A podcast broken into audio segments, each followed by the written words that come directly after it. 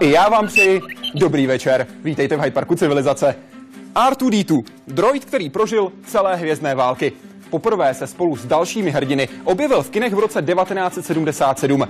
Souboj Sithů a Jediů pak ovlivnil stovky milionů lidí po celém světě a jejich legenda žije dál. Díky čemu má vesmírná pohádka takový vliv? Odpoví producent Star Wars Rick McCallum. Vítejte ve světě vědy a otázek současné společnosti. Začíná Hyde Park civilizace.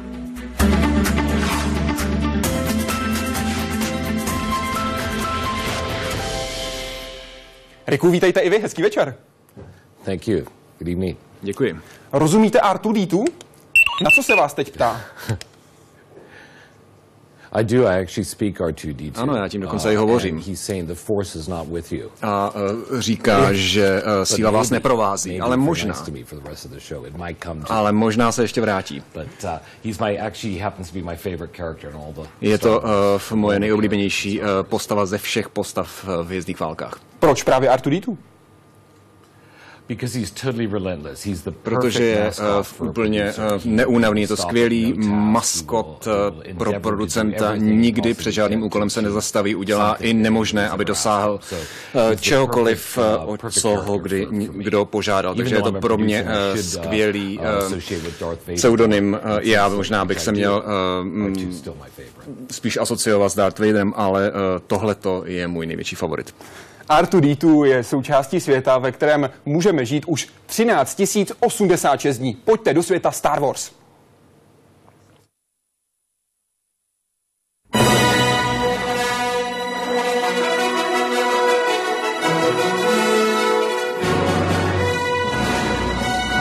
Šok, údiv, nadšení. Tak přijali fanoušci hvězdné války v roce 1977. Původní trilogie změnila pohled na filmy i na technologii, jakou se vyrábějí. Vizuální efekty, staré 35 let, jsou i dnes dechberoucí.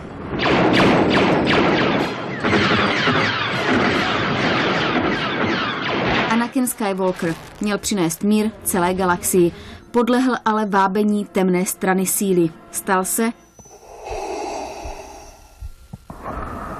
sickým lordem Darth Vaderem. Yes, Master. Z příběhu o souboji dobra se zlem se stal světový fenomén i svého druhu náboženství. Use the Force, Luke. Patience. Use the Force. Think. Dalších tří pokračování začátku galaktického příběhu se fanoušci dočkali až po 16 letech. George Lucas v nich proměnil kladěse Anakina Skywalkera v největšího padoucha galaxie. V posledním dílu se zrodil právě Darth Vader. A to po velkolepém souboji učedníka se svým mistrem. Režisér George Lucas svůj příběh dopsal. Dál bude pokračovat společnost Walt Disney. Slibuje tři další díly. Už teď hvězdné války ovlivnily stovky milionů lidí a legenda žije i v praxi. Obi-Wan Kenobi má hodně následovníků.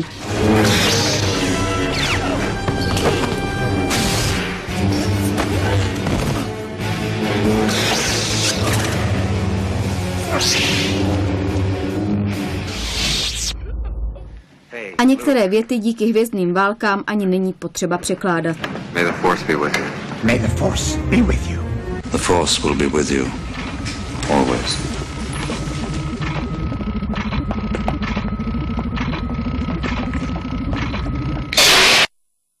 Jaké máte pocity, když vidíte tyhle záběry? Um, they, just nothing but the best experiences. I had, it Prostě mám fantastic nejlepší zážitky s tím. Byla to skvělá kapitola v mého životě. Opravdu jsem si to moc užíval, když jsme to no, točili. every time I see anything Pokaždé, když něco takového vidím, tak uh, jsem z toho nadšen. Jdeme si na web pro první otázku. Ptá se Martina. Jak jste se potkal s Georgem Lucasem? Jaký je osobně? Well, he's a fantastic person. Uh, Je to a lot of people fantastická think he's very osobnost. he Řada lidí si myslí, že je to velice stydlivý člověk, Um, ale má skvělý smysl pro a humor. Není akorát eh, uh, příliš společenský člověk, to znamená, že movies, rád uh, je doma, dívá se na filmy. Není to prostě člověk, který by chodil moc ven.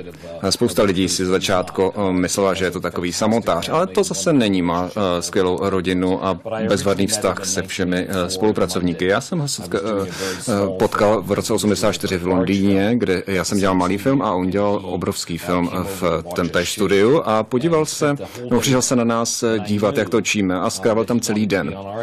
A já jsem věděl, že chtěl být na naší scéně, ale my všichni jsme chtěli být na jeho scéně, protože my jsme měli málo peněz, zatímco on měl úplně všechno, co, po čem jsme toužili. A on pořád zůstává poměrně malým člověkem a filmařem. On miluje stříhání a ve své nové kapitole životní, myslím, půjde do menších experimentálních filmů, jako, je, jako byl jeho původní film Jacks. Ale je to opravdu milý člověk, velice slovný, velice slušný člověk. Vy o něm říkáte, že vám stačí pár slov, maximálně pár vět, abyste přesně věděl, co po vás chce. Kolikrát jste se ale neschodli?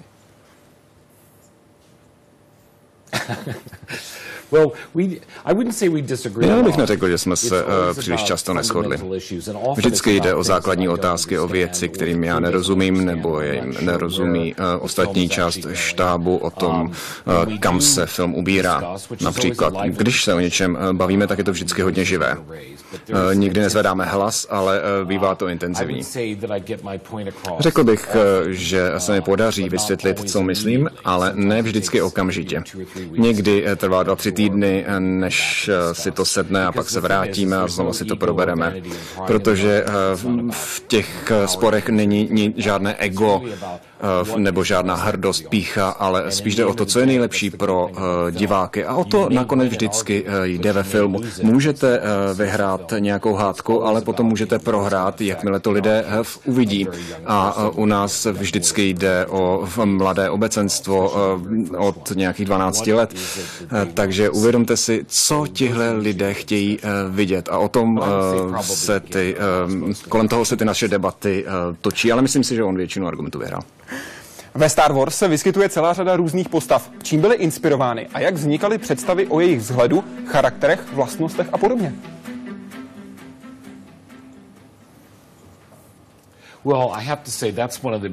Musím říci, že tohle je ta uh, jedna z nejskvělejších věcí o Georgeovi. Ono o uh, tom univerzu Star Wars uh, se dá říct, že všechno je třeba vytvořit, naplánovat, vymyslet a potom to musíte postavit. To není jako s normálním filmem, kdy si můžete najmout nějaké sklenice, talíře, kostýmy v půjčovně. Všechno musíte vyrobit. A my jsme bydleli e, hodně blízko e, sebe, dokonce na stejné ulici, ale on na ní viděl něco úplně jiného e, než já. Tam ve Skywalker Range on je schopen vidět eh, přírodu, stromy, úplně něco jiného než já a dokáže z toho eh, s nadšením odvozovat nové nápady. Vždycky si sedneme a on říká, eh, co myslíš, kdyby, co kdybychom udělali tohle, tohle. Mám skvělý nápad, co kdyby, zkusme to. Prostě je to jako kubistický malíř. Podívá se na něco a najednou je z toho něco hrátého, je z toho nějaká kouzelná postava nebo film. A je nějaká osoba, která vznikala velmi těžko, nějaký charakter, ať už to byl kterýkoliv, Jango Fett, ať už to byl kdokoliv, postava, která vznikala opravdu velmi těžko. Prakticky všechny, protože eh, vždycky eh, tlačíme eh, techniku až na kraj. Jabba to bylo velice obtížné, protože on byl tak veliký a tehdy ty animace ještě nebyly tak dokonalé, tak aby se dobře pohyboval. Jakmile jsme přišli k digitální technice, tak už to bylo mnohem snažší. George R., kterého spousta lidí nemá ráda, byla obtížně velice obtížná postava, abychom ji rozhýbali. Dokonce i R2 v té první sérii bylo op- velice obtížné, aby eh, šel rovně nějakých, eh, nějaké tři metry. Jaký z triků použitých ve hvězdných válkách byl nejnáročnější, nejnebezpečnější a který vás nejvíc bavil?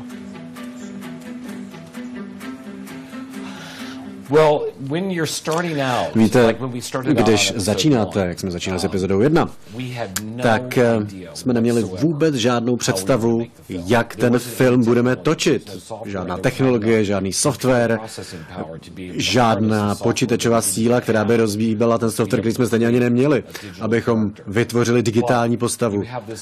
Nicméně byla zde ta absolutní eh, realita, museli jste si to naplánovat, museli jste vědět, v jakém pořadí budete natáčet, věděli jste, který den musíte nasmlouvat co. A když jste měli štěstí, jako my jsme měli štěstí, že jsme měli skutečně velice talentovaný štáb inženýrů i herců, tak eh, se posunete vpřed, rozjede se to. Musíte vynaložit stovky milionů dolarů za takový film a nevíte, jestli to prostě bude fungovat. Prostě se do toho naslepo pustíte a věříte, že máte dost talentu na to vyřešit všechny problémy, se kterými se setřetnete. A když se podíváme na ten jeden konkrétní, jeden konkrétní trik, který vy si vybavíte a který vás třeba nejvíc bavil,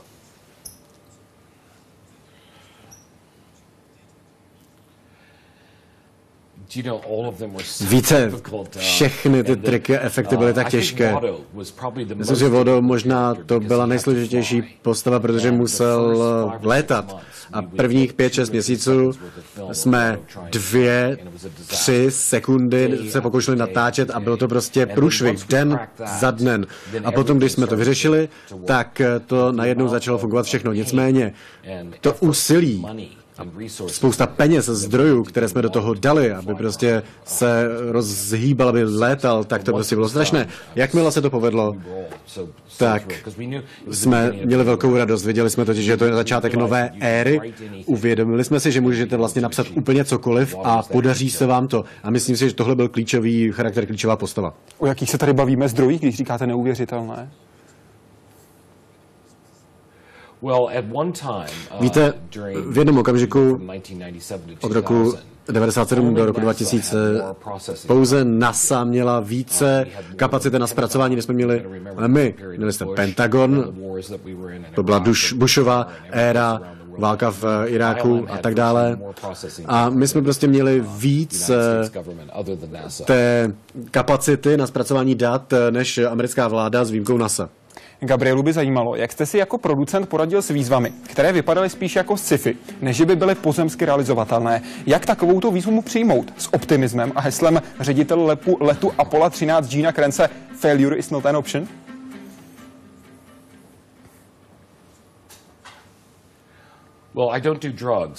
Víte, já nejsem na drogách, ale uh, občas mám, jsem si říkal, že by to bylo docela fajn.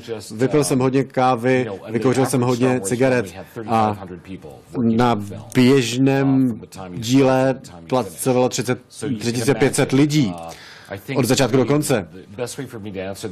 Asi bych odpověděl, že jsem prostě měl skutečně velice talentované kolegy k dispozici, kteří nám vždy byli schopni pomoct. A byl tam nějaký moment, kdy jste dostal zadání od George Lucase, který řekl, chtěl bych vytvořit tohle.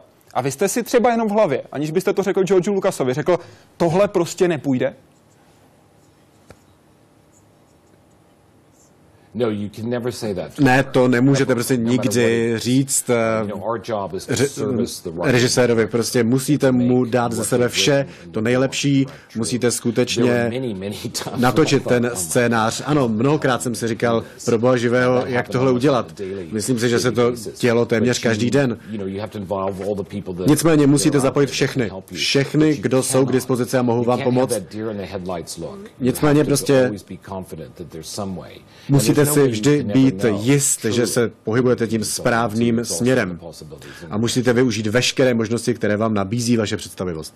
George Lucas o vás řekl, Rick je můj blízký přítel, stejně jako velmi talentovaný producent. Bez ohledu na to, jak nesplnitelný úkol jsem mu dal, vždycky našel řešení. Vždycky jste bral tu svoji pozici tak, že vy jako producent jste ten, kdo plní sny svého režiséra?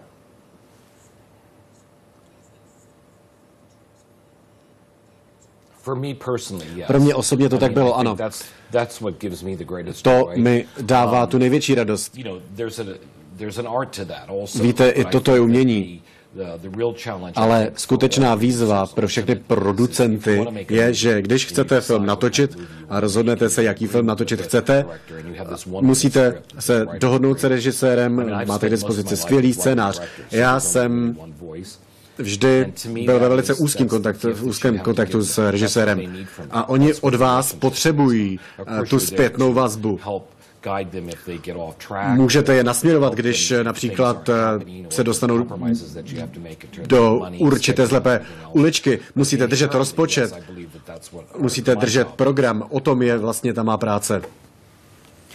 Dobrý večer. Slyšel jsem, že pan Williams složil pro sequely Star Wars úplně novou úvodní znělku, která ale nakonec nebyla použita. Je to pravda? Po případě byla i nahrána orchestrem?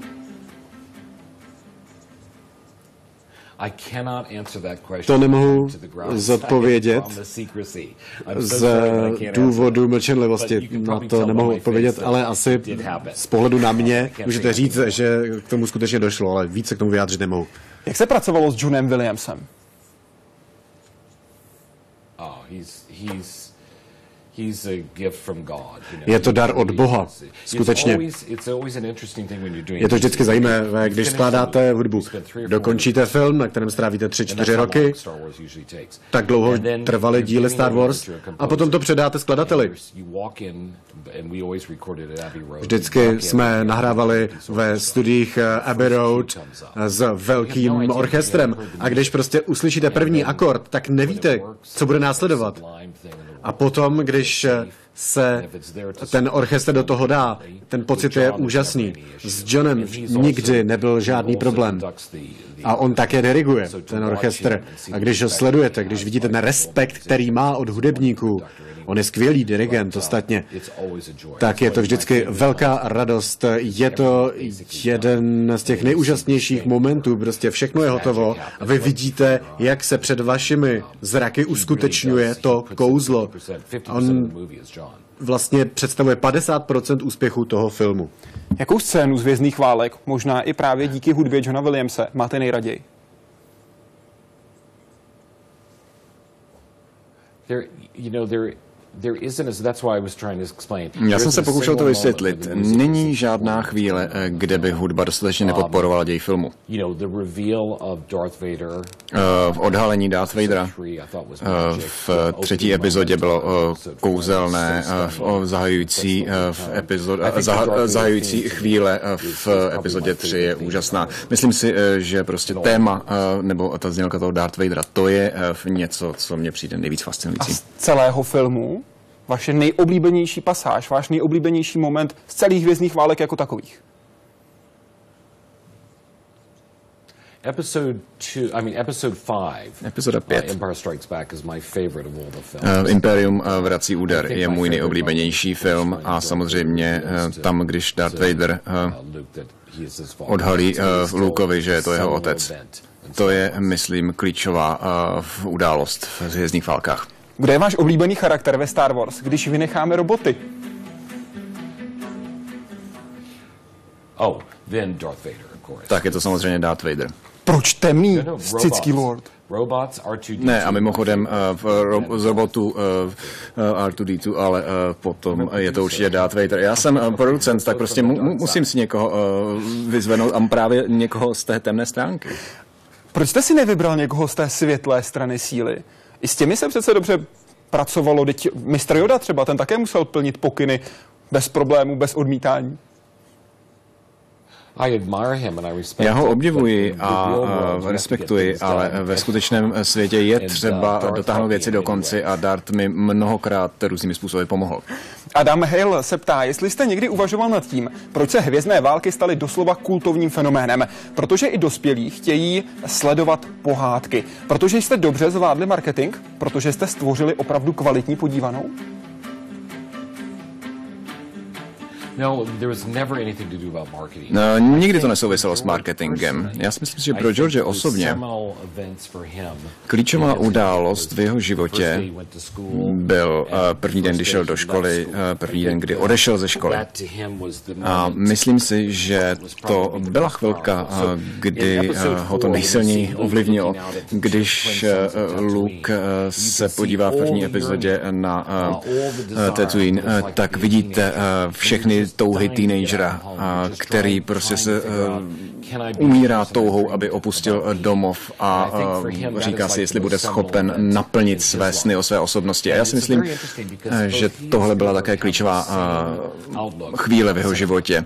A Lukas a Spielberg mají podobné názory na filmování. Většina lidí se snaží dávat kameru na místo, kde stojí, ale oni vždycky dávají kameru níž, jako by jich bylo nějakých 8-9 let. Eh, snaží se chránit si tuhle část svého života, eh, když byli malé dítě, protože to je pro ně eh, ten nejcennější pohled na svět. Takže tohle je dobrá otázka a prostě pro mě nejdůležitější ten neuvěřitelný moment úzkosti, kdy je třeba vyrazit do světa a dát se v šanc.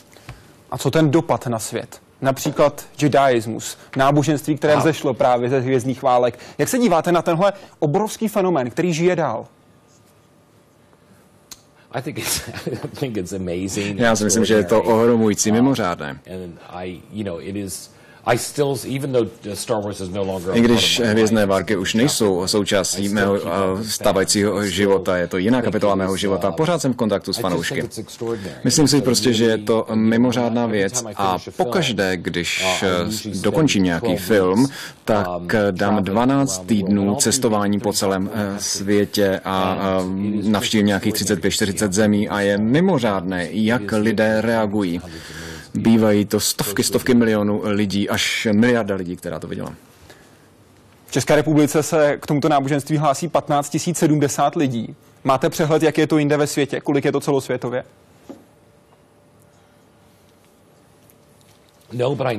No, ne, ale vím, že Novém eh, Zelandu je to uh, hlavní náboženství největší a vím, že roste uh, po celé Asii. Prostě je to fantastické. Vy jste Jedi? Škoda, že jich jenom 15 000 v České republice, musíme to zvýšit. Vy sám se hlásíte k judaismu? Uh, no, ne, jak jsem říkal, tak já jsem z té tmavé strany. Dnes je to přesně 30 let, co americký prezident Ronald Reagan vyhlásil program strategické obrané iniciativy, pardon, který jeho kritici překřtili na Star Wars. Co říkáte tomu, že se Star Wars dostávají i do jiných oblastí společnosti s filmem nesouvisejícími? Víte, nikdo z nás nedokáže you know, none of us can ever really nikdy uh, kontrolovat uh, lidi, kteří uh, jsou uh, v čele uh, našeho státu. My jsme nekontrolovali Ergana, vy jste nekontrolovali Klauze. Prostě uh, s hvězdnými válkami možná bylo uh, asociováno něco destruktivního a s tím už potom neuděláte nic. Stalo se to součástí uh, slovníku po celém světě. Sarkozy dokonce údajně prohlásil, že se nechce stát součástí té temné strany. Je to prostě součást naší kultury a proniklo to prakticky do všeho. A mrzí vás to lidsky? No, ne, protože s tím se prostě nedá nic udělat. Jakmile s tím jdete na veřejnost, tak eh, to je jako prostě celebrita. Zvolili jste si ten život a některé věci eh, se s tím pojí a musíte je přijmout. Jak se v čase mění podmínky pro tvorbu takových velkofilmů? Jakými jsou hvězdné války? Finanční, technické, vkus a zájem diváků?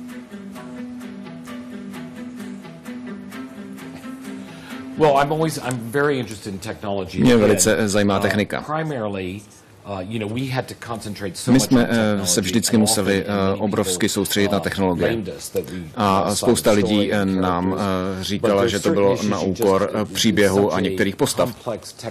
Ale ono je to vždycky takový složitý technický svět dělat takovéhle velké, drahé výpravné filmy se spoustou zvláštních efektů. Ale myslím si, že nakonec je to úplně jedno, protože jde o to, jestli se nám líbí eh, ty postavy a ten příběh eh, a jestli strhnete ty lidi, kteří se na to koukají dvě hodiny v kině. A je úplně jedno, kolik na to máte peněz, jestli hodně nebo málo. Když se vám podaří vytvořit skupinu postav, které se lidem líbí, tak je to fajn. Ale nevím, jestli jsem odpověděl správně na tu otázku. Už jsem Přidá, přidám další, kterou uh, posílali také naši diváci, konkrétně na webu. Uh, vy jste se podílel na filmech, které jsou doslova nabity technologiemi. Oslovují vás moderní technologie i v reálném, praktickém životě?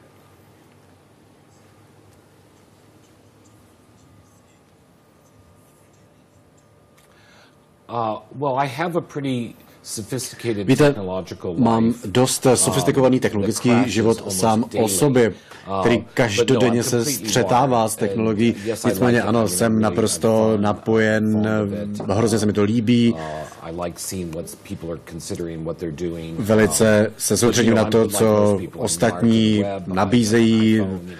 Samozřejmě mám iPad, mobil, jsem na webu, Každopádně hodně času trávím před počítačem. A právě i nové technologie a moderní technologie hodně ovlivňují to, co se děje na naší planetě.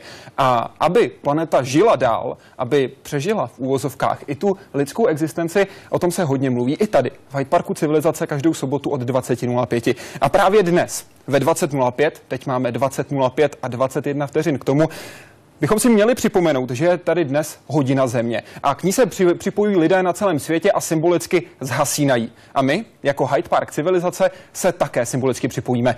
Dámy a pánové, Hyde Park civilizace zhasíná. Riku, jak vy se díváte na takovéhle aktivity? Hodina země. Je to správný krok?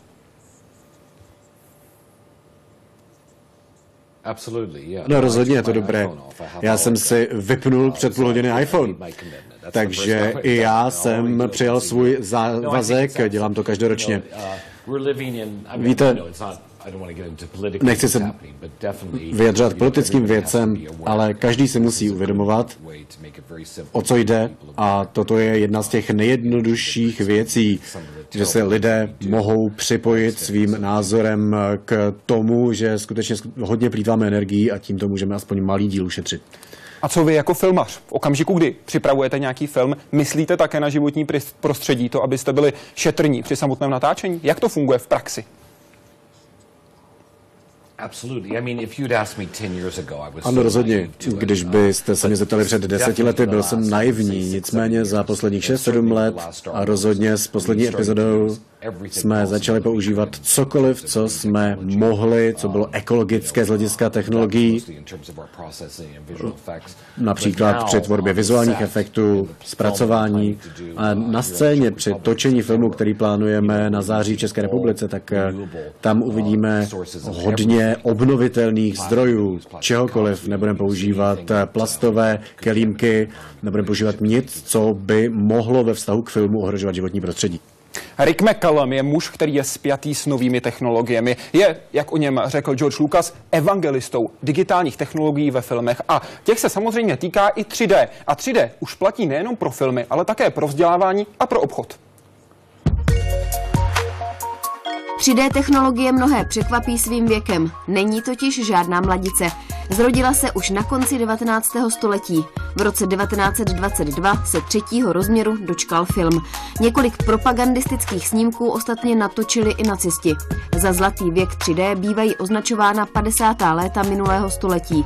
Pak ale 3D technologie na čas vymizela. Zlom přinesl film Avatar. James Cameron v roce 2009 vlastně tím Avatarem Eh, přitáhnout lidi do kin a vlastně zbudil obrovský zájem o tu 3D technologii. Myslím, že do teďka by ho nejradši oblíbali všichni ty, kteří se tím zabývají, protože vlastně tím nastartovali neuvěřitelný boom a eh, dokonce i ten inženýrský svět najednou je daleko jednodušeji komunikoval s těma lidma, který do té doby nevěděli, co znamená 3D v tom správném smyslu. Design, výroba, použití a to vše ve virtuálním světě. 3D mohutně metastázuje do průmyslu, usnadňuje vývoj nových produktů, omezuje chybovost a zlepšuje komunikaci se zákazníky. Překlady popisu budoucího výrobku se stávají zbytečné. 3D mluví univerzálním jazykem. You can then see the product before you actually do it. Uh, the second value of 3D is you can do um, simulation of how you are going to produce. And even if you drop your phone, you can verify that it will not break. And that's what we call virtual testing.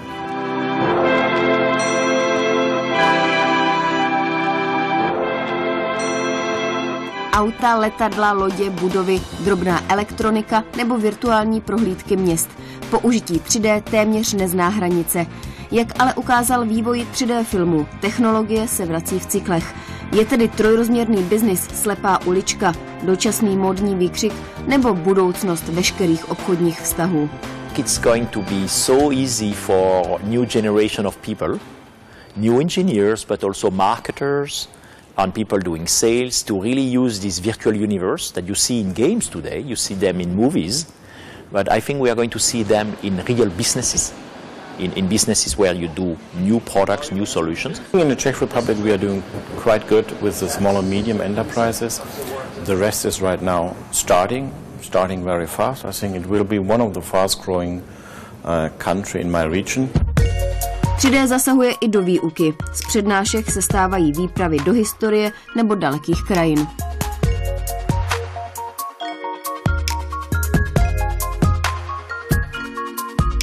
We have begun to change how uh, education because, for example, we have equipped Harvard University with a virtual reality classroom like the one we have here. This is a room where I teach Egyptology classes and we visit the Giza necropolis in real-time 3D space. The students come in, put on the 3D glasses and travel to Giza without even buying a plane ticket.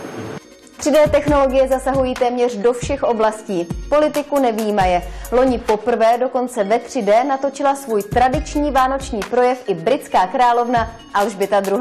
Veronika Kvaková, Česká televize.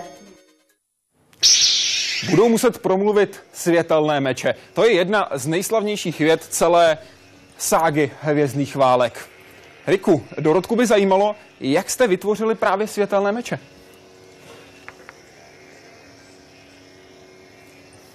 That that all came from George. To všechno pochází od George. iterations. In the first uh, the first series, it was první sérii to vlastně uh, byl jen, jen taková tyč a museli jste vytvořit to světlo a potom, když jste to měli, tak už to bylo poměrně jednoduché dát to do té digitální podoby. My právě tenhle meč máme od fanoušků z pětisté první legie a Rebel Legion, který patří, kteří patří mezi ty největší fandy Star Wars. Nám budou stačit slova, věřím, několik hvězdné meče. A pojďme se bavit o 3D, protože Adam Jirku by zajímalo, jak se díváte na využití technologií 3D u již hotových filmových děl. Pokládáte za lepší stávající film předělat do 3D, anebo jej rovnou natočit znovu s tím, že vše už je pro 3D dopředu promyšleno a připraveno?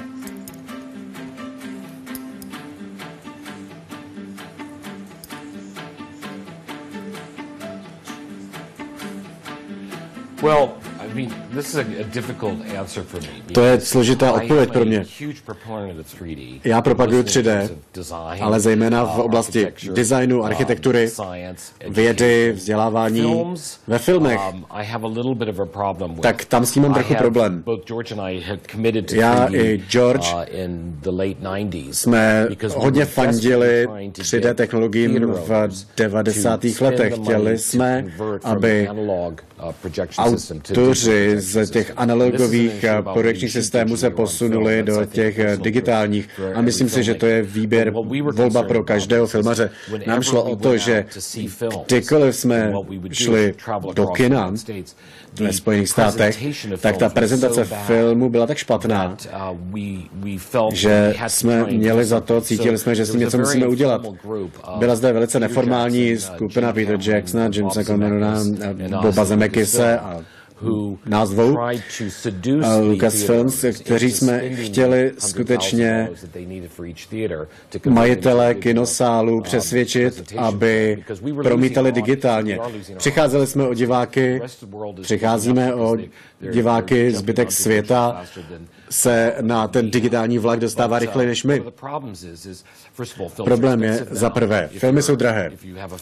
Když máte rodinu, děti a tak dále, hospodářství se nedaří, tak je to těžké jít do kina a teď vezměte si, že do toho kina jdete, zvuk je špatný, světla není dost a tak jsme viděli pokles počtu diváků. A tak jsme řekli majitelům kinosálu, že všech šest dílů Pán prstenů, Titanic, a Bob Zemeckis bude dál dělat animované filmy ve 3D. To znamená, že budou k dispozici filmy, které se budou dát využít a skutečně k tomu došlo, nicméně to vedlo pouze k nárůstu vstupného. A potom přišel takový film, jako byl Avatar. A všichni začali přemýšlet o přetáčení z 2D do 3D. Není to tak jednoduché. My jsme to dělali z jiného důvodu. Lidé nyní mají zájem na 3D, ale je to drahé. Většina 3D filmů vypadá dobře v animaci, v, nebo filmy, kde je hodně zvláštních efektů. Nicméně Avatar, kde Chin skutečně strávil asi 10 let eh, na CVNetu, kdy měl za to, že 3D je budoucnost. Myslím si, že to skutečně je krok vpřed, revoluční, evoluční krok v historii kinematografie. Ale myslím si, že ten fenomén, ty fenomenální věci se dějí v jiných oblastech, jak bylo řečeno, ve vědě, ve vzdělávání. Ale jestliže uvažujete o tom, že budete točit eh, film ve 3D, tak skutečně musíte na to myslet od začátku, aby to bylo tak dobré, jak to jen může být. Star Wars procházely během času čištěním snímků, s dokonalováním efektů a jejich různým přidáváním. Jak často sága podléhala takovýmto zásahům?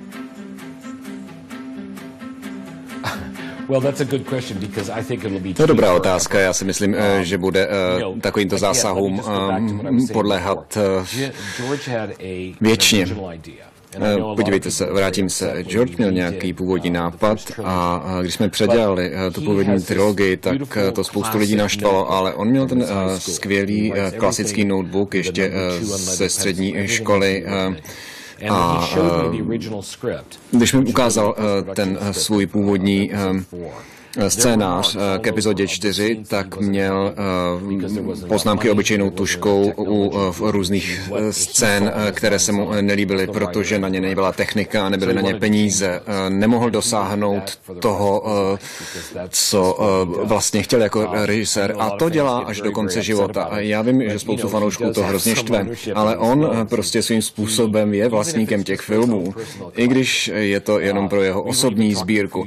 My jsme dokonce před několika lety hovořili o tom, že bychom udělali mladého Indiana Jonese, ten televizní seriál, který jsme dělali před lety, protože eh, tehdy se vlastně poprvé začaly používat digitální efekty a říkali jsme si, že bychom to předělali, ale eh, stálo by to bývalo tolik peněz, že jsme to nemohli udělat. Ale možná, že za 10-15 let to bude eh, levnější a ještě se k tomu vrátí a George nezastavíte.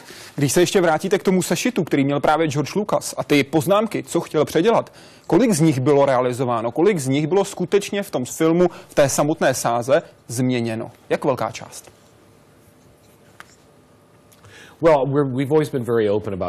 My jsme uh, vždycky uh, byli uh, otevření ohledně těch uh, změn a spousta fanů, spoustu fanoušků ty změny zklamaly často. Uh, ono, uh, Jobber uh, nemohl uh, chodit, tak uh, on chtěl uh, tu scénu uh, prostě uh, mnohokrát předělávat a uh, to chtěl změnit, to chtěl vylepšit.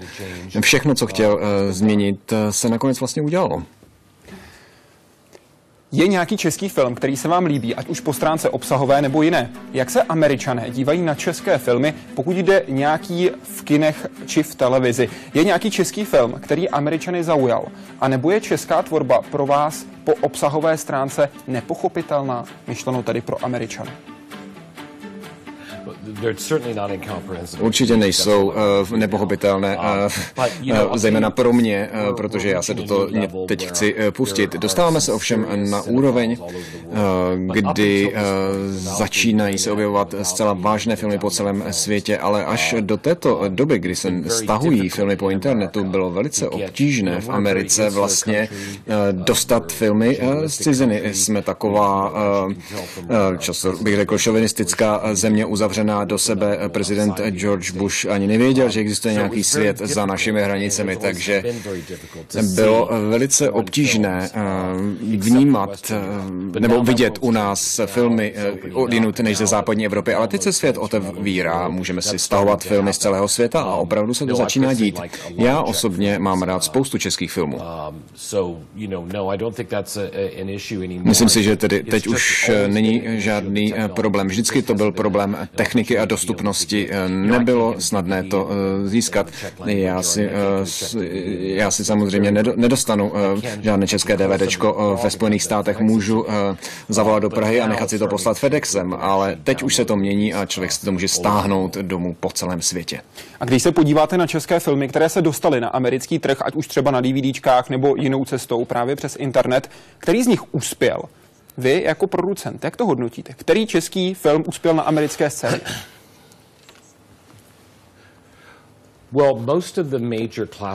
Já si myslím, že většina eh, z těch klasických filmů od Ivana Pasera, Jana Svěráka uh, nebo Miloše Formana. se dostala do dobré uh, uh, distribuce a zažila dobrou kariéru ve Spojených státech. Spousta filmů se nedostalo do Spojených států a někdy ani do západní Evropy, ale říkám, to se teď mění.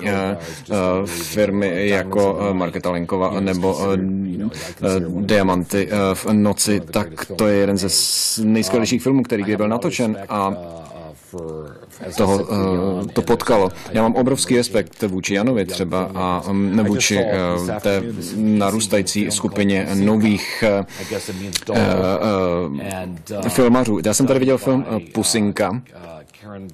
Pusinka a uh, Karen Babinska a její manžel, uh, který je uh, skvělý uh, kameraman, uh, tohle vytvořili z roku 2007. Je to uh, skvělý uh, příběh uh, o dospívání uh, tří mladých chlapců a uh, dívek a jednoho chlapce a o tom, jak se pokoušejí odpoutat se od svých rodičů, pochopit svoji sexualitu, eh, vytvoření za minimálních nákladů. Já nechápu, jak to mohli natočit. Eh, prostě tak se mi to líbilo, že jsem se díval na ty bonusy k tomu. Eh, nikdy jsem neviděl takový vztah mezi režisérem a kameramanem, prostě mezi manželi, který by byl tak intenzivní. Ale já si myslím, že ona je opravdu skvělá filmařka a mm, její problém, jako u spousty jiných českých filmářů, je, že nemá dost peněz na to, aby se vyjádřila. Takže eh, čeští filmaři by se měli eh, začít eh, zamýšlet nad tím, jak tvořit inherentně české příběhy v češtině, ale dostatečně směle, provokativně a sexy, aby se to dostalo i na scénu mimo Českou republiku. Protože teď je jedno, jaký jste producent, kde, ale musíte přežívat na globálním trhu. Já, i když jsem úspěšný, tak tady prostě musím obstát s filmem filmem o bratrech eh, Mašínech. Budu ho točit eh, s Tomášem Mašínem. Prostě člověk eh, se musí vyznat v tlačenici, všech možných dotacích a tak dále. Pojďme právě na vaši budoucnost, protože ta zajímá Ivana Jirku. Píše, prodejem Star Wars jste uzavřel z pohledu diváka svou doposud nejlepší kapitolu svého života. Jakou kapitolu jste tím ale otevřel? Co vás čeká? Co plánujete? Kam směřujete? A jsou Star Wars v dobrých rukách?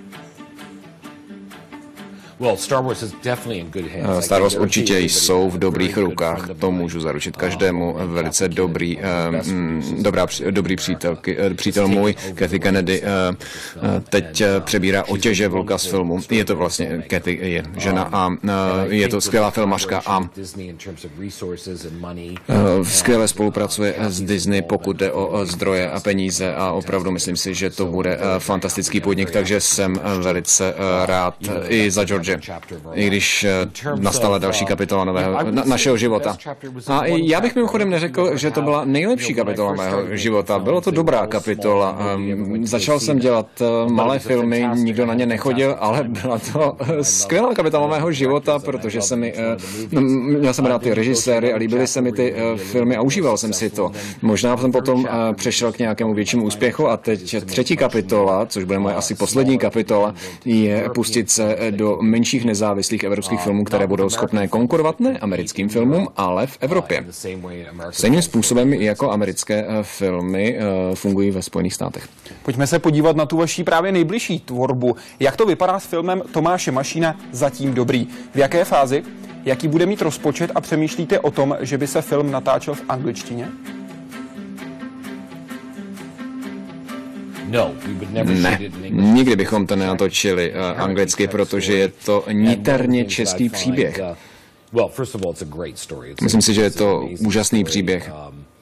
Ohromný který, myslím, bude schopen dosáhnout za hranice České republiky do zajista do střední a východní Evropy. Každá země tady ve východním bloku má nějaký takovýhle příběh, možná, že ne tak fantastický, ale Tomáš je fantastický, mladý režisér, jeho první film Tři sezóny v pekle ukázali mimořádné nadání, dobře se s ním spolupracuje a už jsme postoupili daleko se zatím dobrý, máme skvělý scénář od Jana eh, Nováka, vybrali jsme eh, v lokality v České republice, v eh, Lotyšsku, kde se bude točit v Německo po útěku z České republiky a doufáme, že začneme točit v září. Jaký bude mít rozpočet? This is this is the most painful form. It's about 4.5 million dollars. 4,5 uh, milionů dolarů. Něco kolem 24 milionů korun. Je to velice ambiciozní snímek s takovým rozpočtem, ale je to drahé pro Českou republiku. Nicméně nikoli v mezinárodním srovnání. Každopádně hodně to bolelo, ale i jsem si to užíval, ten proces získávání fondu. Vy chcete, aby se tento film dostal do kina před parlamentními volbami v roce 2014. Proč?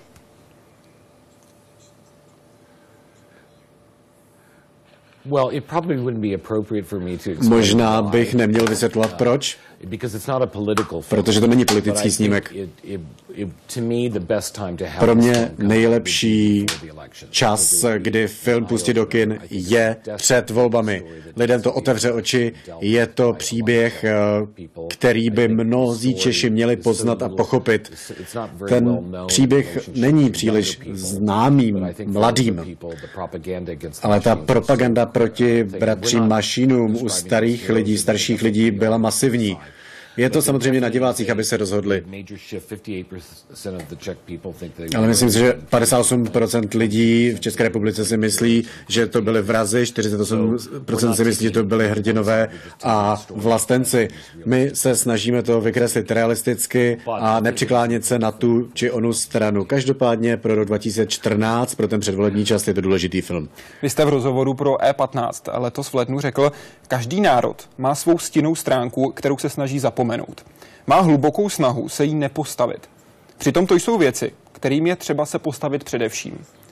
Jakým věcem by se z vašeho vnějšího pohledu, byť žijete v Praze, Češi měli postavit a zatím to neudělali?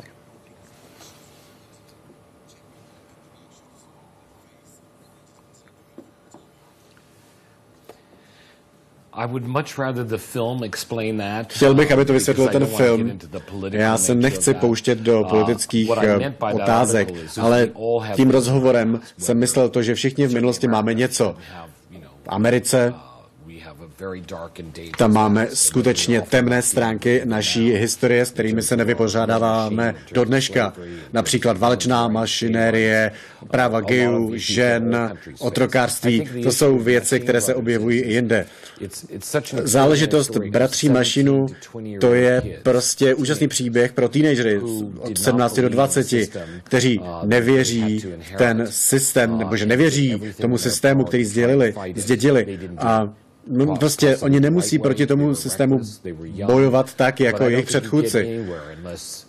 Ti to možná nedělali dobře, možná byli násilní, Ale víte, dnes máme naprostou svobodu, tu chceme mít. A to je ta, to základní téma. Kam až jste schopni a ochotni zajít, abyste chránili svou rodinu, kam nezajdete, abyste chránili svou rodinu, co jste schopni, co nejste schopni dělat, ta záležitost si myslím, že byla tím tématem, že když jste bojovali proti nacismu, tak to byl stejný morální imperativ bojovat proti komunistům. A to si myslím, že bude jedna z těch nosných myšlenek toho filmu. Co vám chybí při tvorbě filmů v České republice? A ať už je to cokoliv, jak jste se to pokusil změnit? well, the only thing I, the great thing about being here Skvělá věc na životě v České republice je ta disproporce talentu. Máme zde velká filmová centra, Los Angeles, London, Sydney a Praha. No a neexistuje žádné dotazování toho, co se mi zde líbí nebo nelíbí, protože talenty jsou úžasné jedna, velk, jedna česká společnost s třemi partnery, skvělými filmaři. A ta zkušenost, kterou jsem s nimi učinil při natáčení snímku Red Tails, víte, uvědomil jsem si, že oni vlastně byli chyceni v tom světě, že musí pomáhat při produkci amerických, francouzských, anglických filmů, ale musí to tak dělat, aby si vydělali na to, aby mohli dělat české filmy.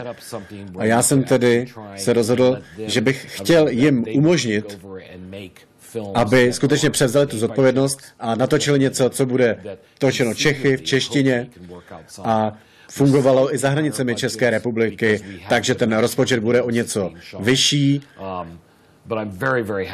Každopádně mám velkou radost. S těmi lidmi jsme spolupracuje skvěle.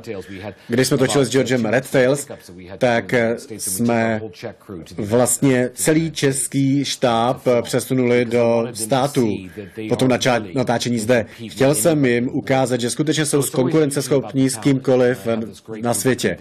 Ten talent je zde, je skvělý, úžasný a měl velké štěstí, že jsem s nimi mohl spolupracovat a tak hodlám i pokračovat. Ta otázka směřovala i na to, co vám tady vadí? Jaký tady vy vidíte problém? Vy jste už v minulosti kritizoval to, že tady nejsou pobídky pro filmaře. Je to problém, který vy stále vidíte jako ten hlavní? Případně co jste s ním udělal? Well, uh, asi před třemi lety jsme sem přijeli s Georgem, setkávali jsme se s lidmi, dělali jsme rozhovory a snažili jsme se vysvětlit i na státní úrovni, jak důležité je mít vlastní filmovou kulturu a zároveň mít pobídky pro zahraniční filmaře, tak, aby vyrůstala nová generace filmařů, aby se celý ten proces zůstal při životě. Ale bohužel bych řekl, že čeští politici vůbec netuší, pokud jde o dopad filmové kultury na ostatní kulturu. Možná, že nechodí na filmy, nechápou to, nechápou, jak to funguje, neví, jak lidé komunikují, jak můžou filmy měnit představy lidí rychleji než cokoliv jiného. Hudba a filmy. Prostě to je něco, co jim asi nedochází. Ale musím říci, že došlo ke značnému zlepšení v současné době. Už existuje systém určitých odpočtů. Další systém byl schválen pro příští rok. Takže teď je to takový obrovský zlatý důl. Teď se nám podařilo tedy ukázat, že Borges, Scott a spousta lidí, spousta produkcí se vrátila do České republiky a přiná, má to přínosy.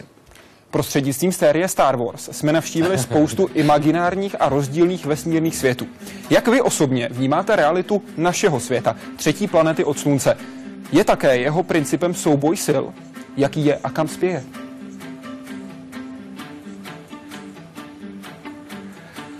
Well, we know almost that there is my eh, prakticky eh, jistě víme, že je pravděpodobné, že existovala nějaká jiná forma života v eh, sluneční soustavě. Otázkou je, co my jako lidé bychom byli schopni na té planetě nadělat, kdyby opravdu existovala.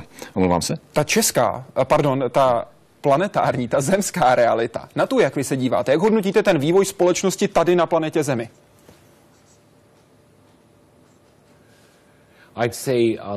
Řekl bych, že uh, často uh, si děláme věci, které jsou opravdu velmi ponuré, nejenom jako země mezi sebou, ale uh, to, co děláme uh, jako lidé uh, ostatním i vůči svým bližním, které máme rádi.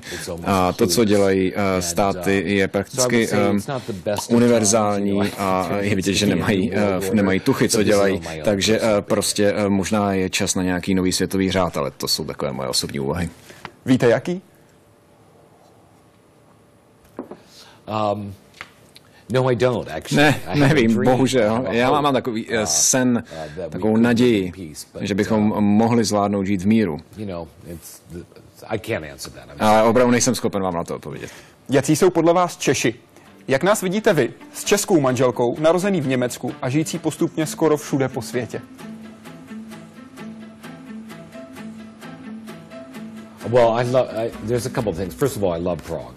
Je tady uh, několik věcí. Miluju Prahu víc než uh, cokoliv uh, jsem uh,